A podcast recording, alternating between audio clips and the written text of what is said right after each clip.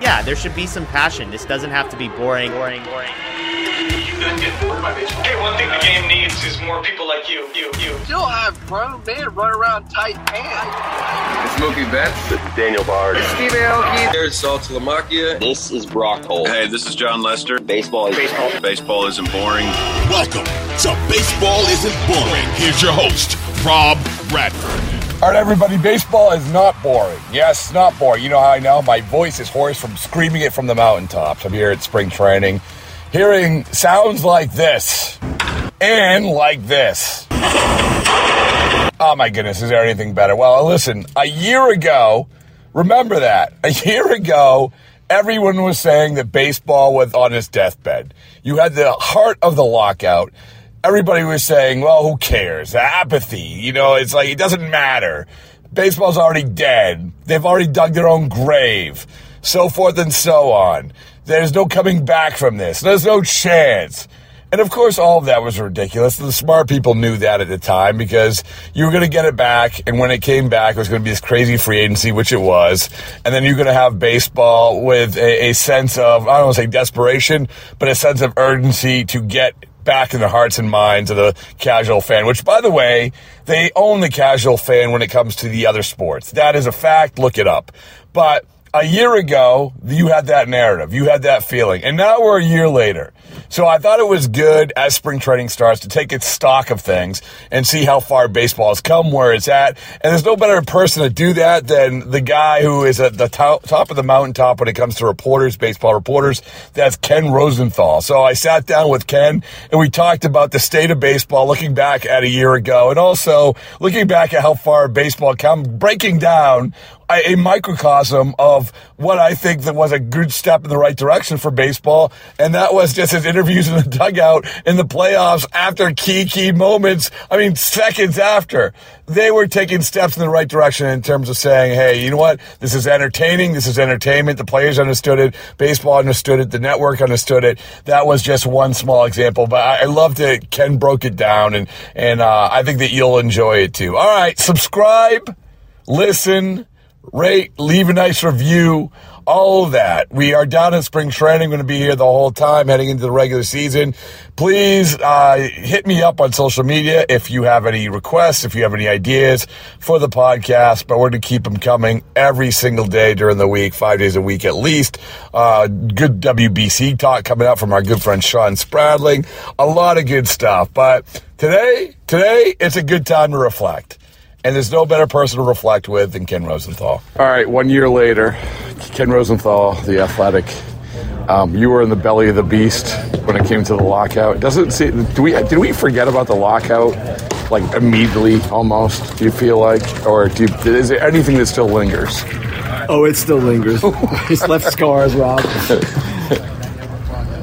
to some degree, yes, we've moved on, but Evan Drellich has a really interesting story in the Athletic today, and I'm not trying to just promote us, but baseball just formed this economic reform committee, and it's to discuss have the owners, some of them on the committee, discuss the differences, the problems between large market and small. Basically, they're upset with Cohen, and we're one year into the agreement. Cohen is doing nothing illegal under the agreement. In fact, he is following the rules perfectly. They created the tax for him and he said, okay, I'll blow by that too. But the issues that permeate the sport are not going away. They never are going away. The sport is a very unique economic system, and there are just problems with it. Arbitration's another one. Yeah. The owners just crushed the players in arbitration pretty much, 13 to 6 in the hearings. That's unusual. That's a wider spread than usual. And people say, well, why didn't the players accept the owner's offer to do away with arbitration, do this formula-based plan for those three to six-year players? Players say, well, because it was attached to other things, we didn't like. Okay, whatever, but that's a problem. The big market, small market is a problem. So these things never kind of go away; they linger, and the money spent this offseason shows us the sport is quite healthy, but not to say the sport doesn't have all these different issues. Well, it's interesting as you're talking. I'm thinking the last time they had the CBA stuff, right? And there was, I remember being in here in the clubhouse and JD Martinez was like, you know, 80% of the teams aren't trying. We prioritize the wrong things because now the free agents were getting the, the priority in this is a very simplistic way of looking at it back then was bus rides, schedule, off days, This and is everything. 2017. Yes, Yes. yeah. And so that's why everyone thought when you're going through the lockout, everyone was dug in. But to your point, you're never you're never going to solve this. I mean, you're never going to solve this. So I just want to ask you. So going back a year ago, when when it was when it was we didn't know it was toward the end. It was actually like a lot of people were down about it. Like baseball never come back and everything. We had all that. stuff. yeah, yeah. It never happened, right? I mean, this is it's it's like this It always comes back. it always comes back. And so, but looking back at that time to where it is now, what is the thing that, if you, I mean, it's hard even to look back at that time, but what was the thing that you were like, well, why were we chasing this? Like, why, why was this such a big issue? And when, like, to your point, there were probably a lot bigger issues that we weren't chasing. Well, I felt all along that the lockout was unnecessary and that the deal they ultimately agreed to is a deal that they could have had November 15th. Mm-hmm. If the two sides didn't despise each other and have this incredible history of loathing each other the way they do. As far as the agreement itself, it actually was a step forward for players. Mm-hmm. The thresholds got raised, that was good. They did some things for the younger players, those were good. But players ultimately didn't get nearly what they initially wanted, uh-huh. which is understandable. They wanted quicker arbitration, quicker free agency. That wasn't going to happen. The owners want a salary cap. That's never going to happen. So it was fine. The deal ultimately was fine, but it was a waste of three and a half months or whatever it was because if they had any kind of decency in their relationship, this could have been solved a lot easier. Your name has come up a lot on a lot of these podcasts for the reason of the interviews that you did and Fox did during because it was sort of a microcosm of the acceptance of players understanding and baseball understanding too. Like, listen, we we have to we can't be so hidden. We can't worry about our brands. We can't. And we talked about your interviews, for instance, I, key right after key moments in the World Series and dugouts, and our good friend Joe Kelly said this. He said, "Hey, listen." Um, it's not only doing the interviews, but no one in the background is giving the side eye about about doing it. Using that, Joe might have been if he was there. Ah, well, he, he probably would have gone up and like tried to take over the background of I don't know, but but I think that um, it was that that is just one example of I think off of the lockout. Maybe la- I look at last year as a whole, and I'm not getting into like all the stuff that we just talked about, but just the acceptance of we have to be a more personality driven game, and you're in the middle of it. Did you get that sense at all? It's funny, Rob. I didn't think about it like that. Now I know for many years Fox has wanted that kind of access, mm-hmm. and it just hasn't happened. I don't know if it was related to the lockout that it happened in this particular mm-hmm. case. Perhaps it was, and certainly it's good to highlight the players. Now, just to clear up one thing before we go any further, fans had a some fans had a misconception about this whole thing. This was not me barging into the dugout without the players knowing about it. Ah, who, ever said that? Did people Well, say plenty that? of people said oh, really? that, Oh, yeah. okay. Oh, get him out of the dugout. Baseball approved it. The players approved it. In fact, certain players said no. Well, I don't want to do that. Mm-hmm. Honored that, of course. There was one player, it was JT Realmuto, who initially didn't want to do it, and then saw what was going on. Said, "I can do that. That's fine." Because it was really only two questions at Mm-hmm. Right. most when I would go in there. So it was different. And it is a little weird during a game seeing that. But- I understand but that, Ken- but it brought life. Oh my to goodness, these guys. Ken! I'm like, I'm thinking, and you, you tell me, could you ever ever imagine ten years ago? No. Forget forget about like in game, like oh yeah, okay, hockey does in game, whatever. But this is after these historic moments. It- it- when you're doing it, I know you're in the moment and everything, but when you can you ever look back and say, I can't believe that I get a chance to ask a guy seconds after he did this what he was feeling. No, I can't believe it. And you're right, Rob. The way you framed it there was right. That ten years ago I could never have imagined Oh. So it was really cool, and I thought that it served its purpose. It showed the guys in the moment the intensity, uh, just the fire in their eyes. At Harper, we did Harper after he hit the home run off Suarez, really decided the NLCS. This like the eighth inning, and he was into it. And I remember the most vivid one to me, besides that one, which was of course the biggest moment. Brandon Marsh hit a home run. I think it was the day they had five homers off the Padres, something ridiculous. Yeah. Brandon Marsh was like, he could barely talk. He was so excited. He was, he was so fired up. It was great, in my view, for people to see that, to see these guys in their element like that. We don't often see that. Those post game interviews I do, the guys, they've settled down by then, Yeah. for the most part. So, yeah, maybe that did come out of the lockout, Rob. It's a good point. I'm not sure. Well, I, I just feel like there was, as we said, like there was this false narrative of baseball's dead. Oh, if this goes another week, and sure enough, they come out of Jupiter, and there wasn't like there wasn't movement, and then it gets settled not too long after. But we always said also it's going to be crazy off season. It's going to be three week off season. That's going to help it. And then I'll come back to the personality part of it. We've talked about this with a bunch of people about how baseball players are more worried about their brand, and you tell me if you, you agree with this, is that I think that because they're around each other so much, a lot of times that it was this I don't want to show my personality because I don't want to be ridiculed because I have to go in and sit next to the guy and they'll be like, oh, look at what did you do? I feel like we took a little bit step forward of, of, of players understanding across the board. It's okay. It's okay. It is different now. There's no question. I started in '87. Players were tough then. It was a different time, and that culture that you described, uh, don't be an individual, was really prominent in the sport, and it's changed. Society's changed with that. Sure, over yeah. the years. So, in my view, it's a lot healthier. These guys now, they're pretty polished, even by the time they get to the big leagues. Yeah. The, the better ones. And they know what we do, they get it, they get how it builds their brand, and some of them are not comfortable with it, and others are. But much more are comfortable now than they were. So, yeah, times have changed in that regard for the better, for sure. Do you think? Do you think it's? Un, do, do you think part of that is because they know how important it is? Yes, some of them understand the personality part of it and how that plays. A guy like Trout doesn't really care about that. And remember Manfred a couple of years ago said he doesn't do enough or whatever? Well, okay, but that's him.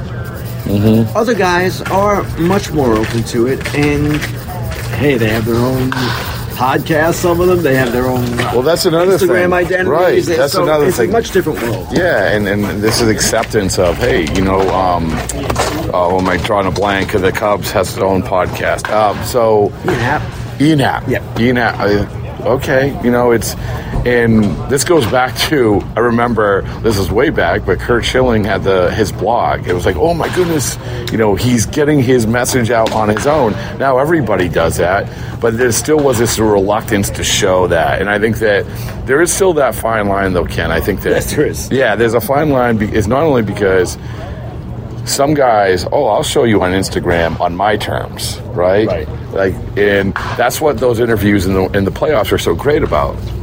They were they were on on reality's terms, Right. You know, that's what we want. And also, the instructions that I received for those, and really what we want to do, it was not all that intrusive in Yeah. terms of what I was asking.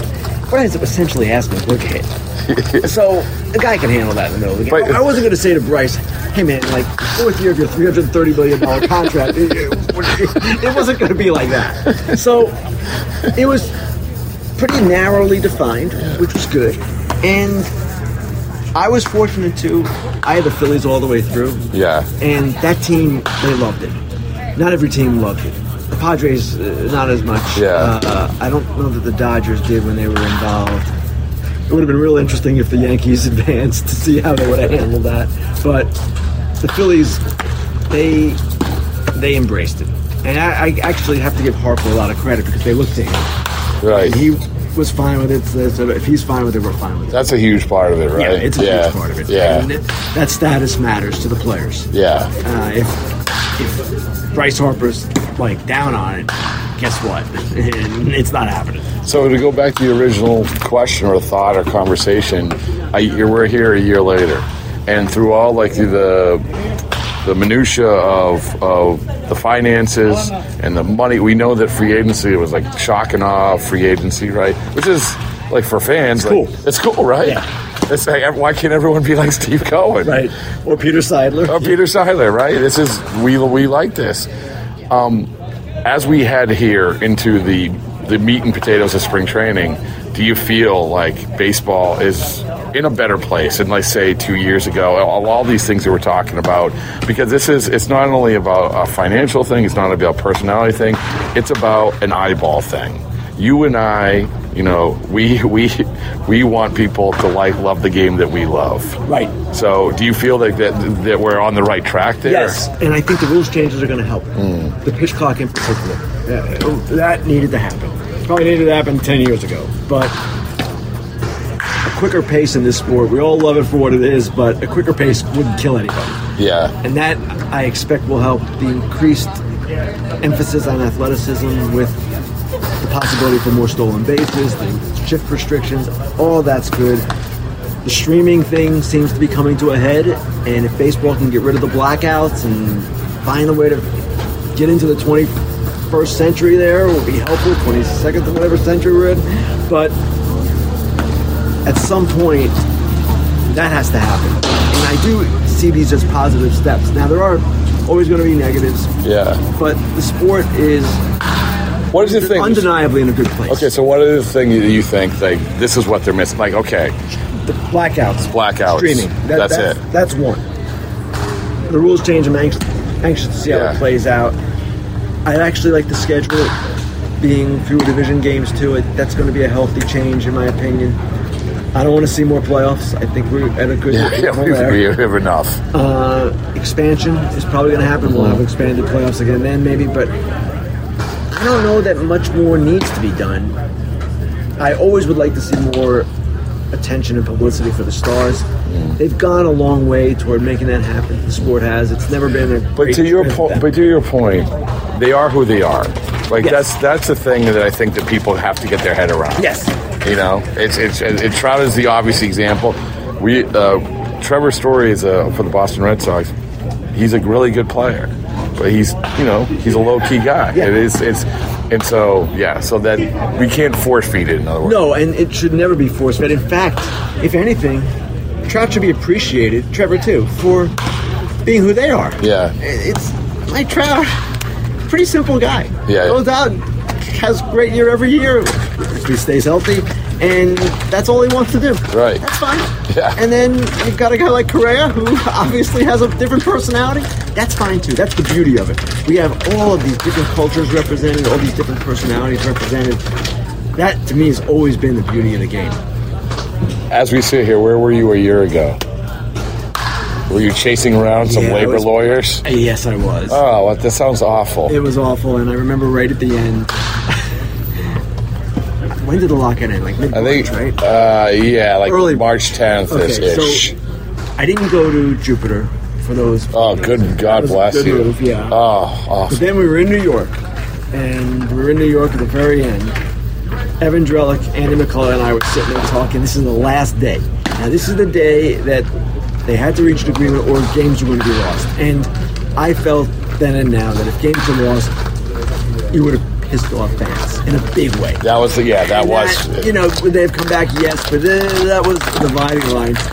And Evan, this is a funny story about Evan. oh, good. I like stories about Evan. Evan, who just covered labor up and down, he loves it. He's sitting there telling Andy and me, "There's still nothing today. Go another month. You just keep going." And we're like, "Evan, you don't get it. We cover baseball. You cover this crap. we cover baseball. This has to end today for baseball, and it did. Not without some last minute craziness, but." Yeah, I was just chasing this ridiculous labor stuff. It was, I mean, uh, to your point. I don't know that Evan wanted it end. No, I- no, he never. That's, uh, listen, we all. That was his, as you put it. Like that was his his. That was his game. That was his beat, and, and there was a lot of eyeballs on it. Like it wasn't. It wasn't about you know, jumping uh, the the enthusiasm of the on field for Evan. So we get that. Um, but it is. I do think, and I'm looking forward to seeing the WBC. I'm not. I all these years at WBC, I've always been like going to speaking of side eyes, giving the side eye because I can go through the pitcher injuries. I can go through Go to a game. Right. So go to a game, it changes the whole. Right, exactly. So once it started, once it starts, you always get like this is the best thing. I feel like we are talking about perception. This time around, there is more acceptance of it leading in than, and I know some players are dropping out, but I'm just even talking about the fan perspective. We have a guy, Sean Spradling, who does a great job. Yes. I mean, just dominating like this. And I told him, I said, "You found this niche of this this this thing that people really really love, and now we're going to get there." And I do feel like the importance of it this time around is to do what we're talking about is a springboard, right? I agree. And the clubs that freak out about the possibility of players getting hurt, I get it, but there is a greater good here. Yeah. And what's the greater good? And it is really cool that so many of the star players are involved, and it is so much fun. I've loved covering it, and this year it's actually on Fox, so I'll be really involved. Nice, it. yeah. And I don't know if we'll be doing the dugout stuff. We'll see. Well, you don't need to. I mean, that that's the thing. Is It'll be even better in that. It- oh, we'll see how it goes. I, don't- I haven't heard yet. Um, it's just an amazing thing. Like the Japanese team with Darvish, Ohtani, and Roki, uh, and Suzuki, and all the guys they have, and then the Dominican team, which is ridiculous. Oh, it's And crazy. The U.S. team is great. And even I was going through Mexico and Colombia because they're in the U.S. bracket, and I was looking at this just to see who was on. There are big leaders all over the place. So it's going to be really special, and the guys get into it. They do. Oh, and people don't understand. Like we forget because it comes and it goes. And Adam Jones actually had a good point. He's like, teams understand how to prepare for it better more than before because it was sort of thrown together the last. right. Yeah. In Team USA, he another thing he said, Team USA doing so well. That was another. And Mike Trout being a captain, you know, that's another thing. Yeah, and if you go back to the last one, that catch Adam Jones made, Oh, kind of a well, legendary he, he said he told me that it was maybe the second best catch in Major League history. I don't know, but it's good. Well, in his mind. in his mind, listen, I, I've never made a catch like What's that. number one? Willie over his shoulder? Uh, yeah, I think he went with that one. But yeah, so uh, I do want to also thank. Well, thank you for everything. Thank you for your coverage, and uh, and I also want to thank you for the nice uh, retweet of the DB Sweeney Hall of Fame ballot oh reveal.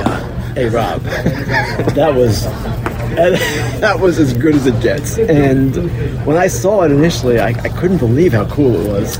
And the best part is we're all agonizing over our Hall of Fame ballots. We have to write it. You had the most fun one, and nobody could say, I, "Oh." I, well, I just had to get to eight. plus, plus his reactions. Cheater. Oh, It che- was oh, so oh, yeah, cheater drugs. Yeah. And he Cheater wrote the whole thing. He wrote the whole thing. Yeah, that was. Yeah, yeah. Anyway, I just wanted to thank. No, no, that was my pleasure. Funniest baseballs.